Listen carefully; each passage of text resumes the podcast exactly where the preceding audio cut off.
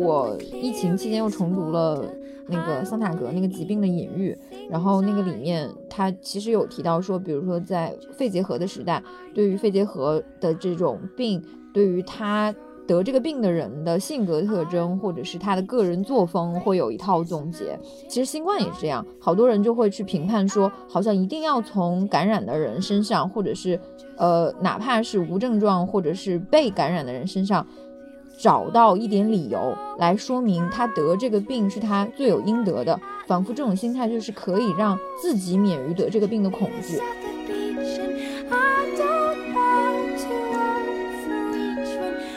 不是，但是我觉得骂上海人喝咖啡这件事情就挺奇怪，因为上海人喝咖啡，他不是说我从今天开始，然后我就开始突然间的喝咖啡，我就精致起来了。上海是从二三十年代，好像从更早，它就有自己的咖啡厂了。这个咖啡文化在上海是有很深的一个根源的，所以你就是在工作日如果不上班，然后白领们都没有去喝咖啡的时候，咖啡馆里面是老头老太太，它是一个全年龄层的一个一个生活习惯，它不是说是一个啊为了装逼或者干嘛的东西。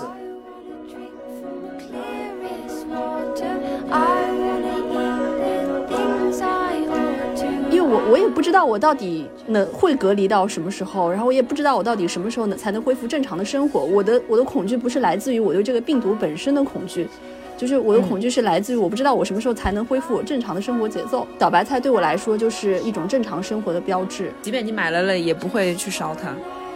我会了，我现在我现在会珍惜我每一颗小白菜。我觉得就是在这个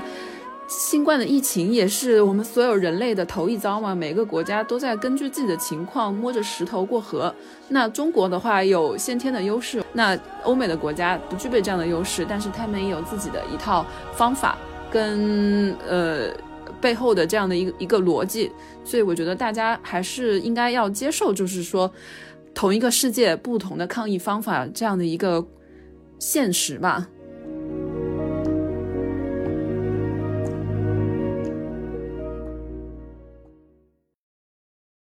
大家好，欢迎收听新一期的岳阳电话 Uncle。呃，我是你们的主播周周。今天跟我一起参与节目录制的人就是三位我的好朋友 River、满堂和阿莫。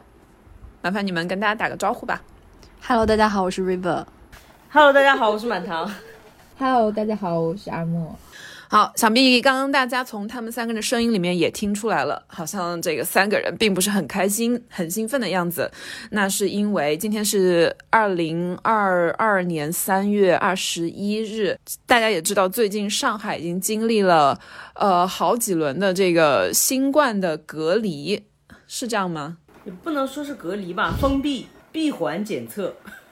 啊，好，那可能大家也有所耳闻。就是最近这几周，上海已经经历了好几轮的封闭式管理政策。那我想问一下，现在三位目前的状况是怎样的？可以出小区吗？啊，我先来吧。阿莫，我目前还可以出小区。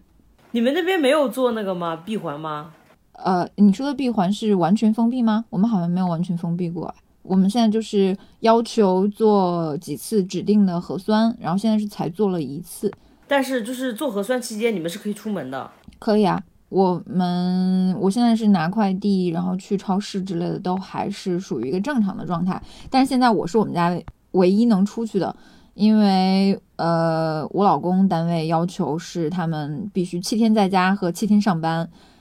所以。他在家居家的时候，就是只能在家，他是原则上是不能出去的。尽管憋坏了，也会跟我到车库溜达一圈，但是还是尽量不出小区。那满堂呢？我来讲一下我这个隔离的事情。我其实是这这已经是我居家办公的第三周了，应该是。我本来是在前前一周的周一晚上，我当时正在公司上柔术课，然后上课上到一半，组织者他就接到了一个消息，他就说旁边那栋楼好像被封锁了。然后当场，因为我们练柔术，大家都在地上滚来滚去，就突然间有几个人就滚到那个毯子旁边，他们就走了，就是当场逃走了。然后我还没有反应过来，这种情况下有几个人已经不见了。然后后来我就想说是怎么回事儿，然后就有一个人打电话说，就是旁边呃我们同一个园区的一栋楼，因为有密接还是次密接的，然后就被封锁了。那个时候还是就是一栋一栋楼的封锁阶段。然后我们当时就想说，那怎么办？他就打电话问说，如果是说那个人有问题的话，那我们整个园区的人，不管你今天走没走，你都得回来做核酸检测。我们就想说，那反正走也没用，我们就把课上完了，然后就走了。走了之后就再也没有回到公司了，我们就一直居家到现在。然后呢，就是回到这边之后，我们小区这边本来还可以，因为最开始好像是浦西那边比较严重，就是和我们这边就还好。然后等到就从上个礼拜开始吧，然后就说浦东这边也开始。变得比较厉害，四十八小时内检测两次核酸，相当于每天你要做一次核酸，然后整个小区的人都不能出门，也不能进。礼拜天结束了之后，当时好像是说整个社区就是这个街道是有多于五人以上的阳性，然后就要进行第二轮的检测。所以我现在是在第二轮的检测中，我今天又去测了一次，明天还有一次，然后测完了之后才能知道说后天开不开，就是是被隔离的，今天应该是第三天。嗯，River 呢？嗯，我跟满堂比较像，但是我也是从三月七号晚上，我就跟我十个同事一起重新被召集回单位，然后进行在单位的四十八小时隔离。然后在单位的那四十八小时，我们是住在单位的会议室的地上的。那四十八小时过了之后，我们本来应该按理说还有一个十四天居家，然后每天也是需要测核酸，然后是需要跟单位报告说我们怎么样的。但是我这个居家的十四天还没有结束。然后我又赶上了我们整个小区现在也进入了跟满堂一样的四十八小时闭环，现在已经是处于第二轮闭环中。然后到底什么时候解封也不知道。好像医生的资源也开始紧缺。一开始是我们这么大一个小区只有一个统治者，然后，然后那个统治者他就来不及统，然后大家就排非常长的队。然后今天呢，就有很多人他就开始乱顺序，他就开始自己抢到前面去，所以一早上在那里排了很长时间。一直到下午来了三个医生，然后现在就四个摊位，那这样的话就整个就很迅速，而且也变得比较有序。但是因为现在这种情况，不是也有些人他就拒绝做嘛？宝山区那边就是对这种拒绝进行核酸检测的人，就是给予他们赋予黄码的制裁。啊，所以今天也有可能不是没有做，是我去晚了。你是有可能，但是我觉得你可能是跟你们的邻里们太缺少沟通和联络了。对对对对对，我跟邻里真的是毫毫无关系，我就真的是完全不知道，我也根本没从来没有加过任何一个业主群，跟我的状况一样。就你们现在感受到的，就是这个隔离的政策管理的严格吗？有没有那种所谓的漏网之鱼啊？就是如如果我要跑出去的话，做得到吗？嗯，如果是你要去上班的话，你的单位需要开具开具那个证明，就是你必须要去上班的证明。我要出去透个风的话呢，那是不可能的。就是我如果想出去走走、探访朋友，就可能是违，肯定是违规啊。但是如果我硬要这样做的话，能不能做到啊？你就在小区里面透风啊，风有什么不一样？在小区里面和外面，这一点我觉得你可能有点过滤。我觉得上海的居民大部分还是比较规矩，比较守规矩。那你们现在三个人，呃，除了阿莫是可以自由进出小区的，所以你的购物啊、生活。基本品的这些购买应该是没问题。那满堂跟 River，你们家里的粮还够吗？我现在还是够着的，因为我之前不是跟楼下那人吵了一架，完了我就去一趟超市嘛。我现在特别感谢他，我就去超市堆了好多东西，现在没吃完。而且我就是之前，因为第一个礼拜我们公司是比较早开始居家的，我就在开始在家里种了一些菜啥的。然后我到我到昨天已经吃上自己种出来的第一波豆苗了，就是。可以实现了一部分的自给自足，而且加上我平时就有囤物症，我的冰箱里永远都是满的，所以就是一直都有。哇，就是就买的东西而言的话，我有尝试买过。我是在之前没有这么紧张的时候，在那个呃电商下的单，礼拜一还是能够送到的。但是现在的话，就是你买一些呃冷冻产品什么还行，什么新鲜的蔬菜基本上都已经买不到了，就是形成一个大内卷。我们小区的居民们都半夜守在那儿，他一放单，然后马上就抢今天的运力。主要是运力资源很紧张，然后我们小区里面还有其他人就会分享一些附近的菜市场，因为疫情来了之后，就是其他的一些商户啊什么都会改变他们自己的策略，然后旁边的小菜市场、小菜农什么东西都会发他们的微信那个码什么东西，然后我们小区里面会会互相交流，然后包括附近的超市也有那种社群拉进那个企业微信群什么，然后再可以统一订菜，有那种套餐，就是五十八块钱有肉有菜都给你配好，然后直接买好过来。天呐！我觉得最好笑的是，就是我们家附近有一个泡温泉的地方，他们现在都开始做生鲜配送了，我就觉得很莫名其妙。所以听起来，至少你家周围的虽然就是网格化管理把小区封锁起来了，但是快递运输物流方面是没有受影响的。不是，快递现在已经封掉了，我的这两个快递过来就是就已经直接退回去了。运到上海又退回去了吗？应该已经运到小区门口了。我看那个运单是已经派送到小区街街道了，但是我没有接到任何电话，他就直接退回了。为什么要阻止你收快递呢？因为就是没有驿站了，驿站也关掉了，然后快递员送起来不方便，他也不能进小区，所以他可能就直接退回了。我不知道 River 那边怎么样。嗯我现在就是处于一个怎么说？因为我其实平时不是一个做菜的人，就是我平时都是叫外卖啊，或者是在单位吃什么的。但是疫情开始之后呢，我就不知道为什么，只要一买不到菜，我就觉得很焦虑。就是平时明明是个不做菜的人，但是真的你让我买不到菜吧，我就非常非常焦虑。这最近几天我就到处的在找那个哪里可以买到新鲜的绿叶菜什么的，结果就是到处都找不到。然后我也不像满堂一样跟自己的小区邻居关系非常的亲密无间，我就属于一个小区的，亲密无间？就是你好歹加了很多业主群啊，我就属于我们小区非常边缘的人。我感觉我不认识我们小区的任何一个人，我们小区任何一个人也不认识我，所以我就。就是没有小区邻居，我也没有任何的买菜群。我现在的解决方案就是，我让我的朋友在虹口区给我买完了绿叶菜之后，然后我自己叫了闪送给我送过来。然后我昨天叫的那个闪送高达一百二十块钱，太夸张了！你菜才几个钱，送一些小白菜之类的东西是吧？对，就送一些小白菜、小花菜之类。其实买来我也不一定会烧，但是就是放在厨房里面，我就觉得安心。对呀，我刚刚想说买了，然后你就等它烂掉，太荒谬了。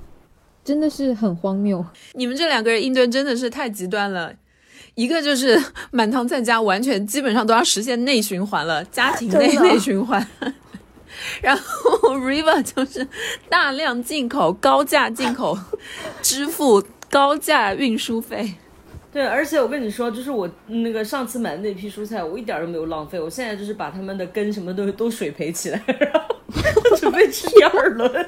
我就很怕买不到菜了，然后就只能吃这些菜。那我差不多介于你们俩之间，就是我两个冰箱就是也差不多塞满了，然后呃也会没有菜的时候在叮咚上面和去超市补一些，但是我们的超市完全不存在排队的状况，因为货架上基本上已经全空了，感觉。每天上什么空什么，尤其是方便面那那一栏几乎没有，连香菇炖鸡都卖没了，就很夸张。然后我老公单位他们食堂每天都会多出来很多的饭，原来是完全不会呃不会让外带的，但是最近可能一个是防疫的状况，一个是呃防止食物浪费的状况，他们现在允许。员工可以带一定量的盒饭回家，这样的话也是一个避免出去采购或者是怎么样的一个状况。然后我老公这几天又不能去他单位，所以我这几天每天开车去他单位拿饭。今天我去他单位拿饭回来的时候，在楼道里碰到我的邻居，因为他们那个盒饭真的还挺壮观的，就是呃一眼能看出来里面的。就是饭的质量是还不错的，然后我抱着一个大摞餐盒在电梯里碰到了邻居，然后邻居投来了羡慕的眼光，说你叫的哪家外卖？然后我都不知道该怎么跟他解释。好好哦，我在那个之前封闭之前，嗯，试图去超市补一次货，但是其他超市都已经被抢光了，然后就去了一个比较远的日本超市，结果在那里面都已经基本上抢光了，什么都是空的。然后我还看到我一个朋友发朋友圈说，即便大家都抢成这样了，然后因为一些民族情绪的关系，然后韩国的泡面还是剩着，我就觉得也蛮好笑的。宁愿饿肚子也不吃韩国泡面。对啊，哎，我想我也想问一下，你们这次看到的这种超市里面大量的空架、空柜啊都被清空了，你觉得这这次是属于恐慌性的购买呢，还是真的供应链出现了一些运输上的危机？就这个跟你们二零二零年看到，我想二零二零年当时应该也经历了类似的情况吧？有什么不同？我觉得不是供应链的问题，我觉得供应链没有问题，现在是运力有问题，就是他每天菜都是。我都可以选得到，只是它运力紧张，它没有办法送进来。是的，是的，是的。然后那个超市里面的货，因为我们人出不去嘛，所以就没办法嗯去买。应该超市里面都是有货的。然后像之前就是我去说都空架的那段时间，是因为你这一个网格突然间说我要封闭的，那这网格里面的人全部都去那几个超市买东西，那他肯定就会空啊。听起来是各个因素结合，而且我觉得心态不是恐慌，嗯。跟二零二零年比的话，肯定不是恐慌。我觉得二零二零年才是真的恐慌。当你买口罩或者买菜买不到那个状态，是真的恐慌。这一次大家都是面无表情的等待天命，就是做这件事情的时候是内心有着充分的准备的。那就这个时候就要问一下 River 了。当你发现家里的小白菜已经不够你一个礼拜的所需的时候，你的心灵是怎样的？我觉得都是焦虑，但是是不同类型的焦虑。就是二零二零年那会儿的焦虑，是对你这个疫情的恐惧嘛，就是你不知道这个病毒到底是多厉害，你你害怕的是这个病毒本身。但现在就是一种，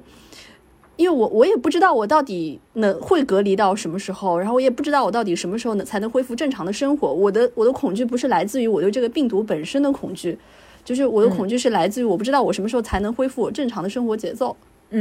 我觉得这是不一样的地方。对对，这种小白菜对我来说就是一种正常生活的标志，就是 随时能买到小白菜这件事情，就是代表着你的生活已经恢恢复到了一个正常的节奏。即便你买了了，也不会去烧它。我会啊，我现在我现在会珍惜我每一颗小白菜。我其实很佩服你们，就是对。至少是自己小区的这个防疫政策这么熟悉，因为我刚刚听了你听你们三个人一通说，我都觉得天呐，好复杂呀！我可以想象你们每天应该是有手机啊，什么这些网络啊、互联网啊，各种呃社交媒体，应该都是当天有更新，应该都会知道。那我想知道稍微年长一点的居民呢，他们是怎是怎么确保他们能够知道最新的这些防疫的政策的？这个也是我的困惑。我刚刚还在跟我男朋友讨论这个事情。我说，我们这种手机使用这么娴熟的用户，现在都已经买不到菜了。我就很难想象，我说这些年纪大的人，他们又不会用手机，他们是怎么弄到菜的呢？我就好困惑。我觉得他们 比你们买的 要方便的多。为什么？我那天第一次核酸的时候，我下去看了一下，我们才发现，因为是个老小区嘛，它大部分能有百分之。五六十以上的居民，可能比例更高，都是六十岁以上的人应该，但是他们就是全部都能得到他们的消息，而且很多我们这边的消息是他们给我们的，他们告诉我们那个菜摊子哪里有什么东西什么东西的。所以口耳相传的消息还是对，而且就是比那个是信息时代手机还是要更靠谱一些，是吗？对，而且这两天就是因为你现在是在一个很小的范围内嘛，在这种社区的范围，那你这种口耳相传其实是更方便更快，而且。我们封闭的小区第一天的时候，那天天气还是晴天嘛。我们小区好多好多人，我从来都是想说小区里面的人有这么多人，就是中间有个活动区，以前只有小孩子，现在就是各种人都在那里遛弯啊，干嘛的都有。我觉得他们就是在这个当中交流了很多情报和信息，就回到了古时候广场的意义，是吗？就是大家集集中。对我有一点这样的感觉，但是这是我们小区啊，我的观察，我们小区不知道其他小区不知道。像阿莫，你们小区算是比较现代化，而且那个小区很大哦。不对，你换了新，嗯，我们现在小区更加现代，而且更大。我觉得，那你跟邻居之间有因为这个事情有一些任何的信息交流吗？但你们住户应该年纪也是很轻的，是吧？嗯，还挺杂的。我那天还在说，这个小区真的入住率很高，并且人员很杂。就是我搬进来一周了，还没有在电梯里碰到过重样的邻居。就是 每天碰到都不是同样的人，然后我也没有还没有加任何业主群之类的，就还不太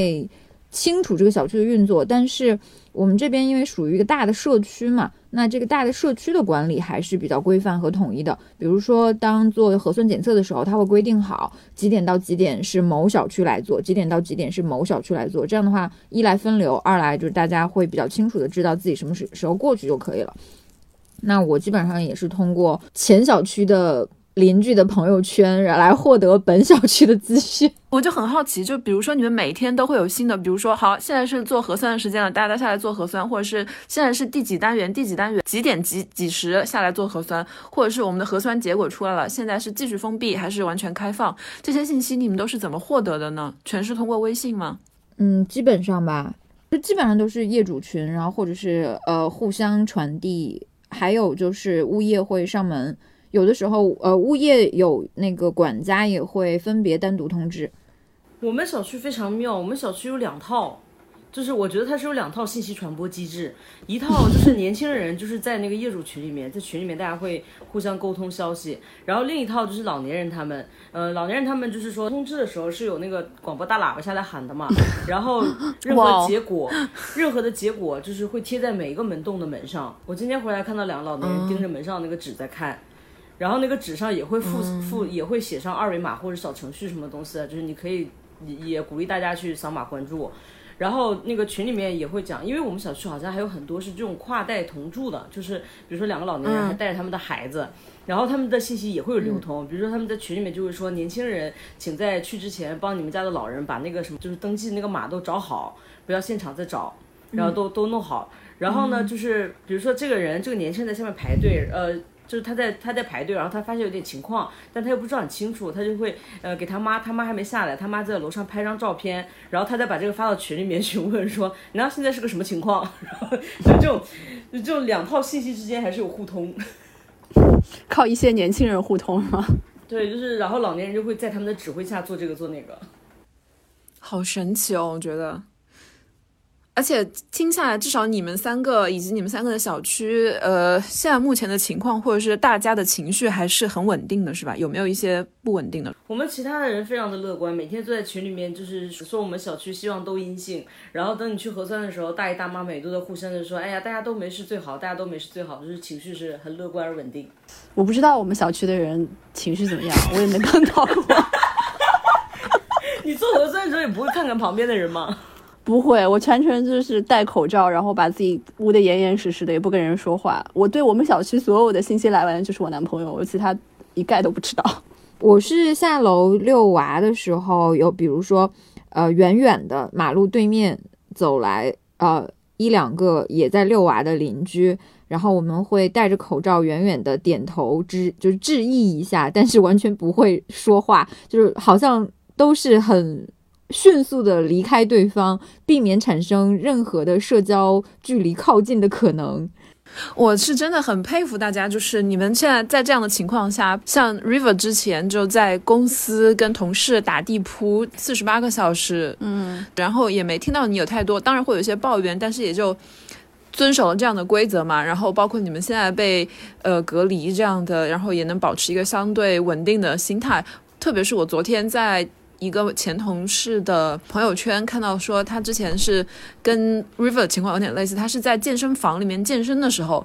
然后突然传出说那个健身房发现了确诊，所以就当即就把那个健身房给隔离了，然后他就被迫跟一些陌生人，包括健身房的教练、健身房的工作人员、健身房的还有一个送快递的小哥，还有当时那一刻在健身房里面维修水电的一个维修工人，就全部都。被迫在那个健身房里面，好像是一起住了七天，还是十四天？哇，这么久！当时那一刻，就所有人不得外出，就全部都住在那里。然后应该是有工作人员给他们送了像 River 经历的一样，有一次性的那种临时的床垫，然后枕头、被褥之类的。我觉得这好难想象啊！我你是跟一些完全陌生的人，哎，就住在一个相对封闭的一个空间里面，超过一个星期。然后每天就同吃同住同睡，男男女女都有。但是我看到他的那些视频的记录，感觉他每天心态都好好，就是至少是苦中作乐吧。然后他拍摄了一些其他的，比如说当时在做瑜伽的一个小姐姐，然后就跟他一起，然后每天那个小姐姐都在那边读一本《拿破仑传》。然后就是修炼自己的 修炼自己的心性，包括有一个当时在那边只是在陪妈妈一起来上课，然后其实在旁边做家庭作业的一个小孩小朋友，也这样就住下来了。然后每天也可能是有人给他送了电脑还是什么的，每天就在那边上网课。我就觉得真的是为之惊叹。然后那些维修工人还就还说啊，能有有个地方住已经很好了。我知道很多人就是被隔离的时候还没地方住。嗯，就这种乐观的 心态，我真的是被震惊到了。有一些愉快的，也有一些不愉快的。好像有一些，因为最开始在没有进行网格的时候，好像各种隔离的这个责任是被放在企业这边。就比如说你在办公楼里面进行隔离这样子，然后这里面就有两种情况，一种情况就是说很多人在里面隔离很长时间，然后可能也有小朋友，就像你说的那种，但是它很长时间是没有人，因为可能那段时间是资源比较紧张，但没有人去及时的跟进，而且因为是企业是这个主体嘛，我我是这样理解的啊，因为当时好像是这样，他们就是隔离在公司，然后没有人管，后来他们就就出来会说到底是怎么回事，有没有人管我们，是有一些不好的声音的，但同时也有另一方面，就是当时好像宜家还有某些商场。也有这种隔离的情况，然后这些商场就是为了赚一个好名声，然后就变得非常的卷。然后你如果被隔离在某商场，还有可能在临走的时候拿到他们商场定制的小礼品什么的。哎，之前呃，我观察了一下互联网上，的简称互联网上对上海的这个所谓的精准防疫，向来都是大家赞赏的。那这一次上海的疫情可以说是二零二零年来以来最严峻的一次考验。你们觉得上海的目前的防疫的政策或是执行的怎么样？以及它在目前的这个互联网上，比如说微博啊、社交媒体上被评论的，好像我看了一下，似乎没有以前的那么多的正面的评价了。上海被骂得很惨，是因为之前上海的这个所谓的精准防控和比较人性化的举措，常常是被当做说抄作业的。比如说之前去年上海黄埔有一次集中隔离，是允许居民带宠物的，但是这两年不是一直有就是主人拉去隔离，然后宠物在家被上门的防疫人员打死的这种新闻吗？就一对比，就会显得好像上海很人性。类似的事情出了好几起。然后，呃，上海就被当成标杆。当然，你知道，就是，呃，就跟很多明星有自己的脑残粉，也有自己的那个什么毒唯之类的，也是一样的。上海也是这样的，有有，就是有很多人喜欢他，就就互吹嘛，有很多人骂他。那这一次上海的这种大面积爆发，其实给了很多之前的这些比较仇视上海的人网网友网友一个很大的。机会或者是把柄，所以我自己的微博的首页就经常会刷到说，哎，你你户怎么样？就是这种这种论调。我当然不会觉得说上海是满分作业或者怎么样，但我至少觉得上海在很多举措上没有实行一刀切，就包括像呃，刚刚 River 和满堂说各自的小区和我小区的状况都完全不一样。嗯，一方面你可以说是管理混乱，或者说是那个权责不清，但另一方面，我觉得正是因为各个网格或者各个社区的人熟悉自己的状况，所以能够及时的做出决定，这才是一个不怕背锅的一个表现吧。如果说真的像之前我说句不好听的，某些地方就是严格啊，一旦什么不怎样就怎样的这种政策的话，那我觉得在上海会出现更大的危机或者是社会运动。嗯，我我也比较同意。那个阿莫的一个想法，因为我觉得他被骂的就是因为之前吹的太厉害了，然后大家就会觉得说他不应该有这样的一个情况，有一个比较大的反差吧。嗯，那我再补一句，今天晚上不是有悲惨新闻吗？然后在这个悲惨新闻里夹了一条说什么上海人解除隔离第一件事买咖啡，这个 tag 冲上了热搜，紧紧的挨着悲惨新闻。就看的人非常的火大，然后在那个新闻相关的新闻下面，全部都是在骂上海的这个词条，我也觉得很莫名。就是说上海人隔离的时候，什么就是不能少一杯咖啡啊什么的。对我来说，我现在不能少的就是小白菜，就是我的基本生活需求还没有得到满足，我根本没有空去想咖啡的事情啊。嗯，但我的确是囤了好多咖啡，在疫情就是隔离在家第一天，下单了 N 多的那种挂耳和速溶。那我这样说了，我在这段时间已经学会了打奶泡了，我现在已经快能拉花了。我有一个数据关于关于上海的，我在柏林经常会告诉身边的朋友，就是你知道全世界哪个城市是咖啡馆的数量最多吗？就是上海，上海整个城市有七千家咖啡馆，是的，远远胜过纽约、东京、伦敦、柏林。所以就在这个情况下来，你来说，那上海人一旦解封就去喝咖啡，其实我觉得是无可厚非的。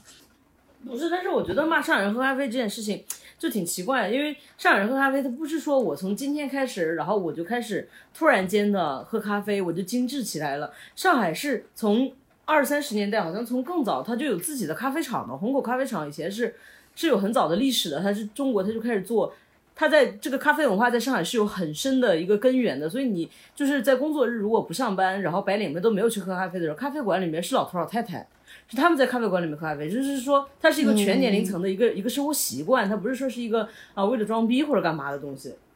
好吧，总而言之，我们在这个问题上就要讨论的是，上海人隔离一结束就去喝咖啡，其实没什么大不了的，因为就是每天要必须喝的咖啡，而且咖啡这个成瘾性也是很强的。如果你平时每天都喝咖啡，特别是在 CBD 工作的那些年轻人，咖啡是用来续命的呀。对啊，它并不是一个精致生活的象征。你我记得当时 我们在南京西路工作的时候，每人也是下午一定要喝一杯咖啡，不然的话你的工作都无法进行。就是一杯，就是要一杯冰美式。冰美式其实很难喝的，就是为了提神而已。那你们呢？这我们一直在讲我们，请问你们现在那边是什么情况啊？你们呃隔离啊，还有疫情啊，包括你们的生活现在。还有还有在被影响吗？接下来就是周周的大型拉仇恨时间，开始吧。我也没有犯什么错，那个我们这边现在没有什么防疫政策，并不是我的错。我要告诉你们一个最新的消息，就是就是在全国，在德国的全国的范围内，其实是上一轮的这个法令到十九号，也就是周六，其实就已经到期了。那新的政府就开了一个会，在周五开了一个会，决定说先前规定的所有的防疫。限制这些措施在周六，就是三月十九号开始就到期，然后不再延续。也就是说，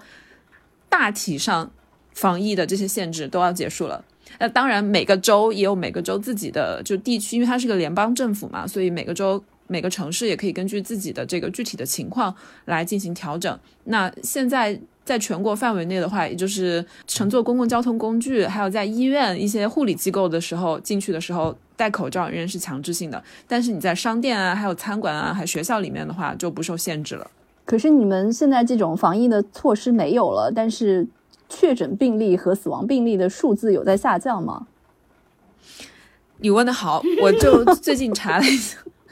因为这边它的那个病例有一个比较主流的一个指数是叫十天内每十万人感染数，它不是绝对的一个数字，它是十天内每十万人感染，十万人里面有多少人感染？之前我记得零，我记得一年前二零二一年的时候，当时德国联邦政府也是当时通过了一个叫《传染病防治法》的修正草案，但是当时这个修正草案通过的时候是上一届联邦政府，也就是默克尔还在做。在做总理的时候，当时规定的是，如果一个地区它的这个七天每十人的感染率连续三天超过了一百，那这个地区从第四天开始就要采取所谓的紧急刹车的机制，其中就包括要限制这个私人接触的范围，也就是说，限制三人或四人啊，比如说不能集会，还要限制非生活必需品的这些商店的营业。比如说你书店什么的话，就要限制营业，关闭文体休闲设施，也就是酒吧这个什么蹦迪啊，就不要想了。以及每天的晚上九点到次日的五点实施宵禁，这个是说超过一百哦这个数字。那么我查到的最近，我就说柏林吧，最近七天的每十万人感染数是一千七百零六点三，所以你就摆烂。但死亡率应该是在下降吧？死亡率是在在下降的，但是对住院率也在下降，ICU 的那个那个住院的率也在下降。嗯，但是你要知道，就是我的意思就是说，现在的目前这个数字跟之前在一年前通过的那个传染病防治法其实是是完全不合的。因为之前规定的是，你只要超过了一百就要怎样怎样，包括宵禁。可是现在已经超过了一千，但政府却通过了一个一个新的一个修正案。宣布，我们从周六开始，这些呃户外的，还有一些商店的、呃餐厅的口罩都不用戴了。这就是也是因为中间经历了一次政府换届，等于说就是一朝天子一朝臣，你这个政策都变了。新的卫生部长直接就这样说，他说我们不能继续屏蔽整个国家来保护一小部分不愿意接种疫苗的人。嗯。就这个话说的很直白了嘛，就是说，如果你还是因为现在目前德国的这个疫苗接种率，就两针以内的疫苗接种率还是大概在百分之七十七左右，也就是说，还是有百分之二十二左右的人是一针都没有打过的。那这些人的话，如果你们选择继续这样的话，那我们也不会再保护你了。你你要感染就感染，你要住院就住院。所以你们问我说隔离是什么感觉，我也想问你们隔离是什么感觉，因为我完全不知道隔离是什么感觉。我觉得就是因为那个欧洲啊，包括就是很多地方都已经开始这种大面积的放开了，所以就是这一次这种大规模的隔离，好像有有蛮多人是有一些怨言的。然后就是今天不是卫健委还、还出来说了嘛这个事情，就是大家是有质疑的，然后那个卫健委就是说，因为嗯，虽然它就是总体来讲是是是比之前那个要要小很多这个危害，但是对于我们就是人口基数这么大的一个国家来讲的话，它这个广泛它传播性还是很强。然后它对于有一些就是特殊人群，比如说有本身有基础病的人，它伤害力还是很大的。然后这个总的数字加起来的话，还是一个非常大的一个一个数字。然后对于国家的医疗资源还是什么讲，还是一个比较大的压力。所以就是我们没有办法像你们那样采访，就是把它当成一个大号流感这样子来看待。而且我觉得可能是因为你们人口密度没有那么 那么 那么密吧。你说来我也觉得很好，就是一个非常具体的案例，就是我爸妈在长沙啊，就是他们现在长沙好像是这周发现了两个案例，发现两个案例以后也是进行了类似于像上海的网格化管理吧。然后他发给我一个视频，就是证明目前在长沙的呃类似人民广场那样的市中心车辆以及行人稀稀拉拉如何如何冷清。他发给我这个视频以后，我就给我在这边德国的朋友看，然后他们就说。这是冷清吗？对啊，我觉得看起来也和柏林的一个普通的周末没什么差别。对啊，就是同样的东西，在不同的人口密度下，它的这个传播效果是不是不一样的嘛？所以它的政策肯定也是不一样的嘛。而且，其实，在我们这一轮之前，最早上海好像本来还是在精准防控的，就是我们这里有一些密接、次密接什么东西，它最开始只是封一户。或者是封一栋楼，它是后面整个一个政策大转变，它都会变成说一个方格一大片一大片这样子弄。那现在在已经呃从，比如说去年上海可能是某一户或者是某一个商铺这样的封锁隔离，到目前的某一个小区一个网格这样的封锁隔离，这种你们会不会觉得所谓的防疫政策是越来越难执行了？最新那个张文宏出来开了一次那个疫情的新闻发布会，他好好的解读一下最新发的那个疫情防控指南，他就解读了一下，其实他的信息量还是挺大的，就是跟过去的那种比较严格的，比如说你是无症状或者是轻症，还是集中隔离到医院的那个，其实是等于是减轻了医疗压力很大的一一一部分。就是他现在一个新的政策，就是无症状的人不需要再重新。像之前一样，全部都隔离到定点的医院，他是可能定点隔离到一些有医疗设备的地方，就是不挤占已有的这种。公共卫生资源了。然后他讲到一句话，就是说，在这个新的疫情防控政策出来之前，他们医疗界开了一次闭门会议。他就说，在一般的闭门会议上，大家都是批评的声音比较多，因为关起门来大家都是批评的。但是在那一次上面，就是医疗界大概六十多个上海的这边的传染病防治专家一致是对这个新的疫情防控指南都是都是表扬，就是真的是给医疗界大大的减负了。然后，另外今天还有一条新闻是那个辉瑞出的那个新冠特效药，它现在已经就是也是在这一次新的疫情防控指南的那个标准里面，它现在是已经呃确认批准可以在就是中国上市了。所以它今天是到上海有一千盒的这个药，然后就已经直接发到各大医疗定点了，就是这个也是一个比较利好的消息。嗯。我看上个礼拜三月十四号，张文宏医生在微博发了一篇文章，他明确的说，现在目前的这个病毒，新冠病毒的毒力明显降低。那对于这个病毒，他原话是：对于这个病毒，消除恐惧是我们必须走出的第一步。我不知道你们怎么理解这个恐惧。跟两年前相比的话，你现在更恐惧的不是病毒，而是说我们的这个隔离以及这个政策什么时候可以放开？这个是不是最大的一个恐惧？就是你在这个小区里面什么时候能出门？简单的说是。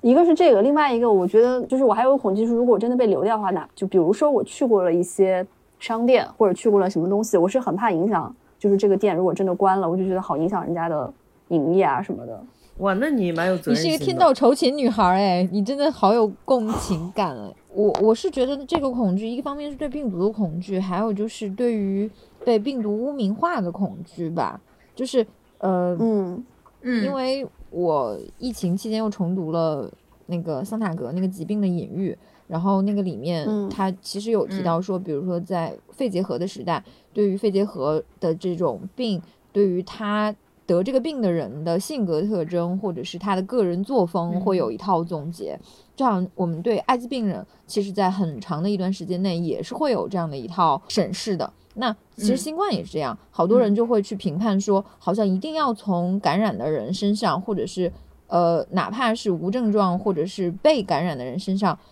找到一点理由来说明他得这个病是他罪有应得的，仿佛这种心态就是可以让嗯。自己免于得这个病的恐惧。我觉得我从张文宏那篇嗯。文章里读到的是，这个病将来会让呃，就如果说我们真的是进入一个动态清零，或者是呃一点一点要跟他共处的一个状态的话，我们一定要接受说得这个病的人他并没有道德上的瑕疵，他也不是有人格上的缺陷，他就跟我们得感冒或者是脚气是一样的一个事情，就不要给他像在疫情二零二零年最开始发生的时候那个样子。那个时候好像二零二零年，我记得有那些确诊，呃，就是呃外地的确诊病例的时候，就恨不得给他冠上什么什么千里投毒啊，什么嗯，这这这种名嗯词嘛。那那嗯对当时的那些人，而还有很多这种伪造聊天记录，还有关于他流调的这些揣测，比如说，我记得当时一个女孩子好像就是在成都，呃，去了几个酒吧，简嗯直就是被扒到底调，就是这种状态，就是告诉我们不要再用这样的方式去重复二零二零年那些事情了。那如果现在就是呃我们是假设性的说，所有的这些防疫的管控政政策都取消了的话，比如说你们从明天开始就可以自由的进出小区，然后爱干嘛干嘛了，你们会这样做吗？还是会自觉的还是留在家隔离？你是说这个是指进出小区，还是说国门也开了？你要说国门也开了，我可不困了啊！但前提是该感染的还是会感染。如果是上海开的话，就是我们这一轮那个闭环如果结束没什么问题的话，我应该就是立刻会去前滩滑滑板，这样就会去出去运动，这样去户外，然后去做春天本来该做的这些事情，去看花啊啥的。嗯，然后如果是能出国门的话，嗯我就真的我觉得就是 Lancy 就是会立刻飞走，他就是原地插上翅膀飞走。你说你女朋友吗？对我女朋友真的就是已经憋得不行了，她就是现在如果能出国门的话，她的一切病可能就是在在那一秒全部都好，然后立刻插上翅膀飞走到世界各地去遨游。我可能没有想那么远，我不要说想出国门了，我甚至不想去出小区门，我只希望装修工人能上门把我的厨房装好，我想吃我老公做的红烧肉和地锅鸡。可恶，又被他装到了。嗯哼。哎，没有啊，我我这两天因为搬好家，然后在整理东西，然后在整理头几年洗出来的照片，根本都没有来得及往相册里放，然后就在看我大概一七年到二零年之间拍的照片，一边看就一边真的就心里的泪流满面，表表面上就是波澜不惊，就是觉得那个时候每次往外飞的时候，都觉得好轻松哦，就是就就不觉得这是一件多大的事情。但真现在就的，真的不会想到，你离开上海，甚至离开小区，都是一个需要你在做决策的事情了。真的，我就是有时候看那个照片会显示出，他不会这么前几年什么这一天你在干嘛什么的，看到以前出去玩的照片，简直眼泪都要流下来。这样说哈，是不是因为可以出去玩的原因？那时候我都更瘦一些。River，你呢？如果现在你的小区也开放，上海也开放，中国也开放，但是你作为一个一针疫苗都没打的人，你会怎么办？我可能先冲去超市买足够多的小白菜吧。真的够了。如果是防疫政策要求我不得不待在家里，我就会待得很难受。但是如果整个放开的话，我反而就是不爱出门。读哲学的时候，嗯，有一个概念是时间感，就是嗯，大概你会对某一个时间产生某一种感受，但它不一定是物理真实的，但它是感觉真实的。我现在就觉得疫情就是属于这样的一个时间感，就是它突然就变成了一个疫情前和疫情疫情后对我们产生一个完全不同的世界的一个嗯，一个一个概嗯念。然后上一次你再有一个类似的概念会是什么？然后在我自己的世界里面，我能把它跟它类比的概念是文革前和文革后，改革开放前和改革开放后。嗯，就其他跟能跟它类比的概念，在我的世界里中间是断层的。就好，呃，如果非要加的话，可能是奥运。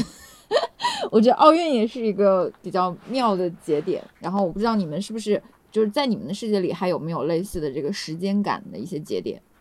我没有我的时间感，我我的时间感真的就只有疫情前跟疫情后，其他我觉得我现在经历的所有的事情都没有办法跟这个相提并论。而且很重要一点是我我们现在并没有进入疫情后，呀，对我们是在疫情中，所以并不知道疫情后到底会变成怎样。对啊，你想想看，我们跟周周都已经两年多没有见真的，了。周周就是在疫情前，我把他送走了之后，他就再也回不来了。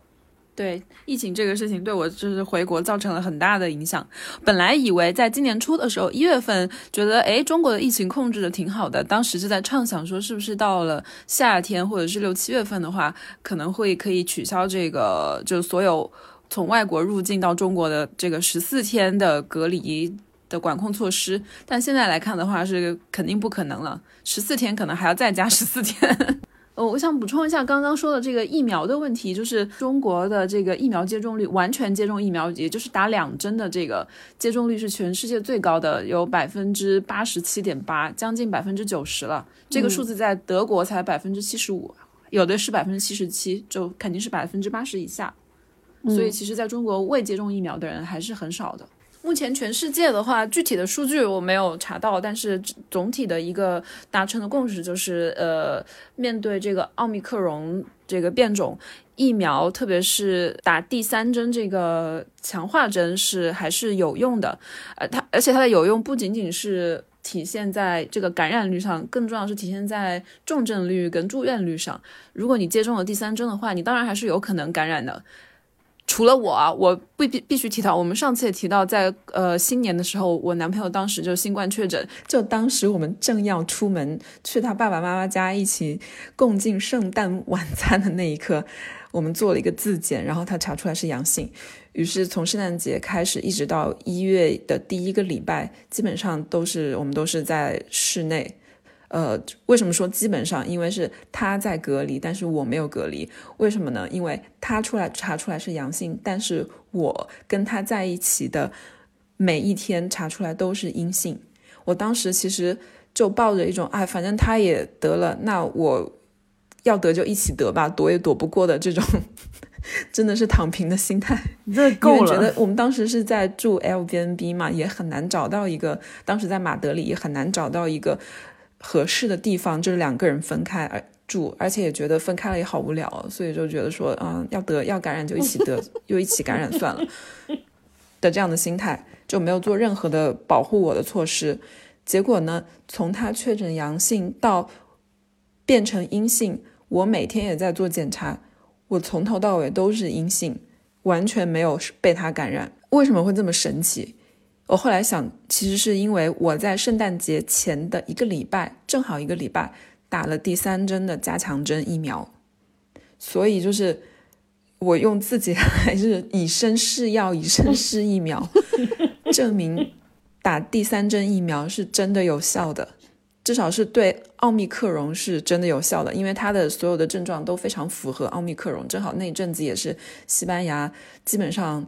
呃，我们认识的人都得过，得都感染过奥密克戎那么一个时间段。嗯，但如果是到现在，距离我接完第三针已经三个月了，我觉得可能就不会有那么强的免疫力了。但比较能够保护到我的是，如果我此刻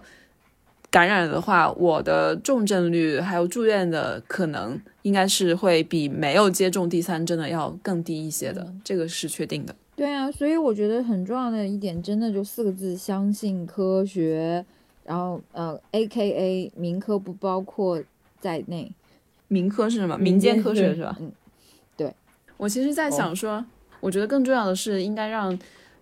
本来归于科学的领域再回归到科学。如果是在抗疫的这个领域。当然，它是一个政治的问题，但是更加应该是一个科学的问题。那我们可不可以再完全回归到这个科学的这个范围里面来讨论这个问题？比如说，那当然，我我完全承认，就是每个国家都有自己国家的制度的不同。就比如说，在上海跟柏林这两个城市而言，像上海，你们刚刚说的那个网格化的管理，在柏林肯定就是不存在的。首先，它就没有居委会，也没有网格这样的存在。它最最最精细的一个单位划分，就可能到只能到某个区，比如说像静安区、杨浦区这样，再小它就没有了。所以是不可能像进行像上海这样的。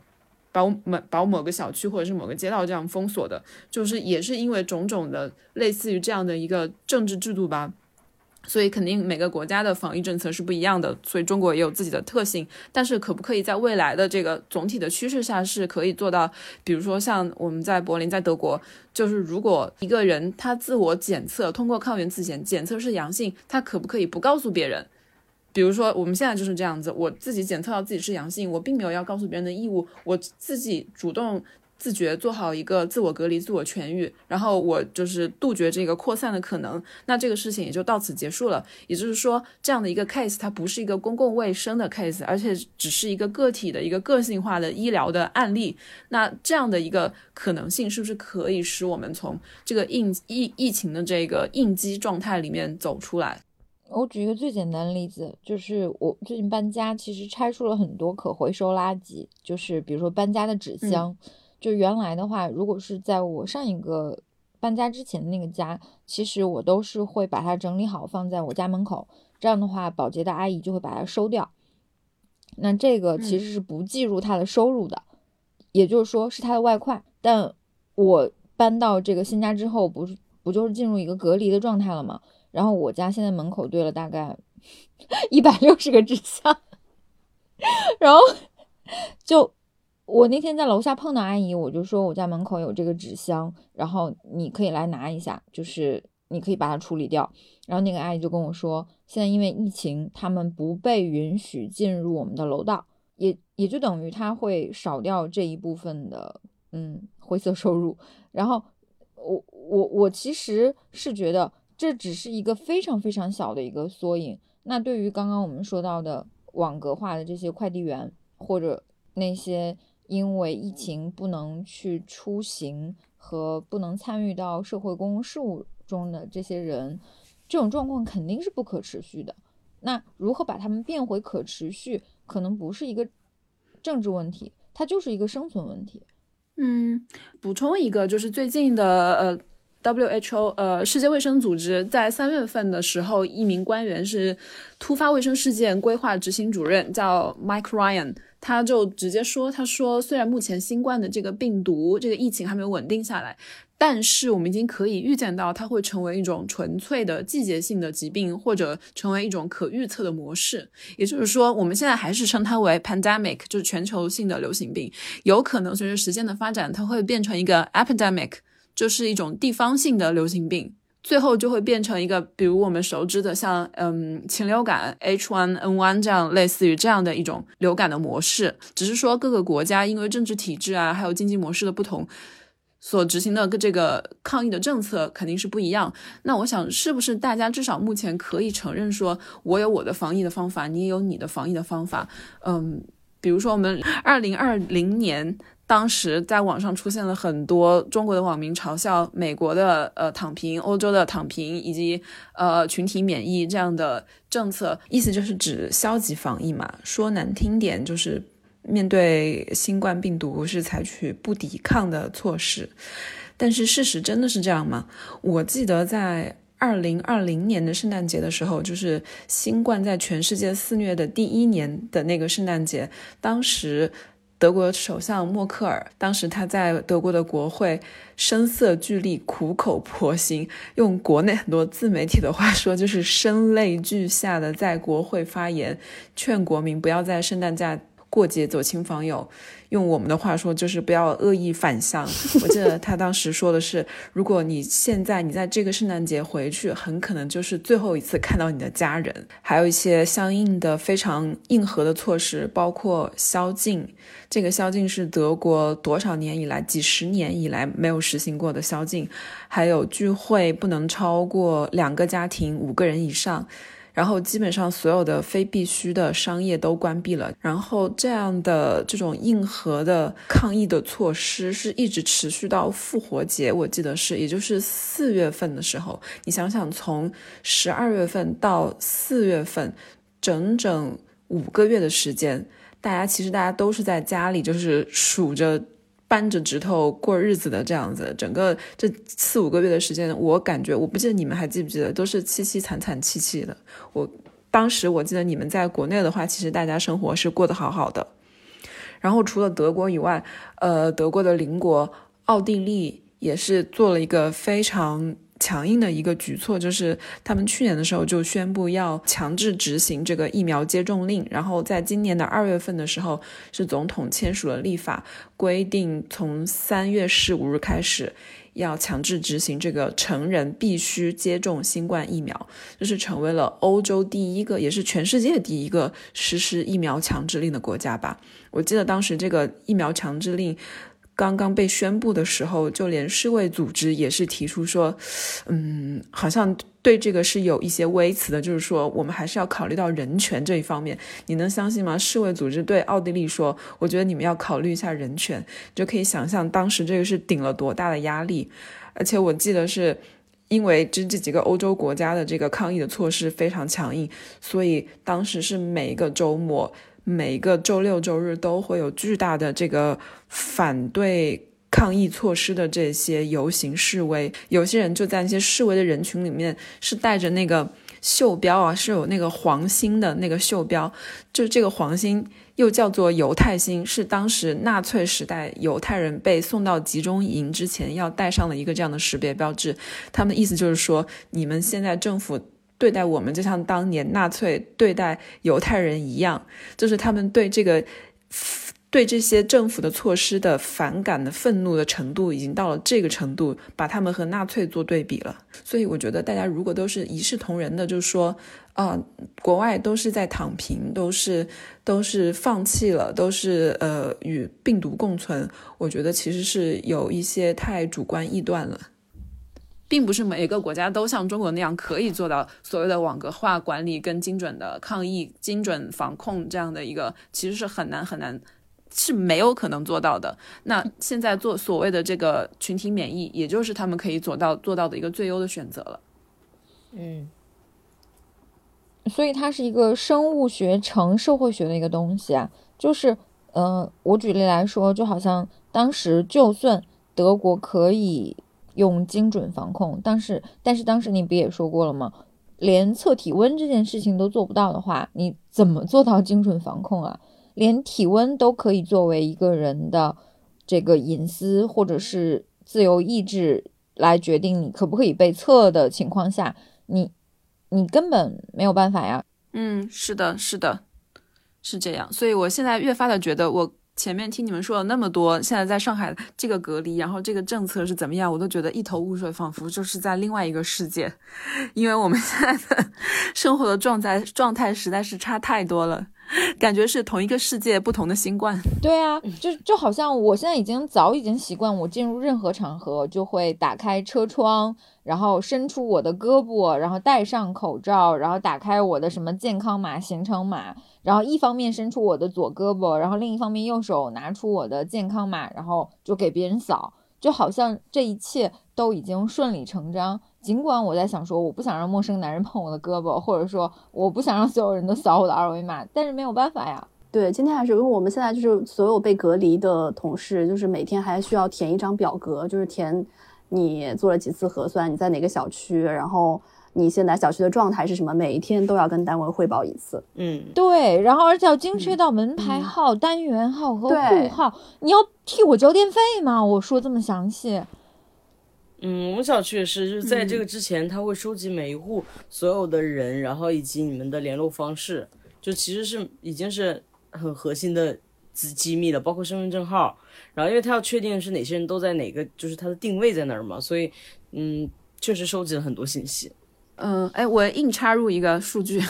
二零二零年出来的这个数据是中国，中国是作为全世界唯一的呃 GDP 有所增长的这样一个经济体。当时二零二零年中国是增长了二点二，然后像美国啊、德国这些主要主要经济体都是 GDP 有所下降的。但是这个数据到了二零二一年的时候，其实我查了一下，美国跟德国这两个国家，他们的 GDP 在去年都回升，分别是德国回升了百分之上升了百分之二点九，跟美国上升了百分之五点七。所以我。我觉得其实怎么什么意思？意思就是说，我觉得每个国家都在根据自己的具体情况来做调试调整。呃，所以我我我觉得就是在这个新冠的疫情也是我们所有人类的头一遭嘛。每个国家都在根据自己的情况摸着石头过河。那中国的话有先天的优势，我们刚刚前面说的那些。那欧美的国家不具备这样的优势，但是他们也有自己的一套方法跟呃。背后的这样的一个一个逻辑，所以我觉得大家还是应该要接受，就是说同一个世界不同的抗疫方法这样的一个现实吧。对了，就是说希望嗯这波快点过去，大家能够尽快的恢复正正常的生活，家里都囤满小白菜，想买就买。希望大家不要再以他者的眼光去看待新冠新冠患者、新冠新冠的那个无症状感染者。我希望大家都知道这个事情可能要比我们想象到的更容易接受，那他就会变得更容易接受。嗯，我觉得消除恐惧吧，就是第一步做的可能就是消除恐惧。然后我也希望就是整个世界可以再一次的流通起来。嗯，希望周周赶紧回来给我们录一期在线播客。嗯，好的，大家晚安。声もかけないまま張り裂ける胸抱きしめながら死ぬことの代わりにも人は旅をする永遠に。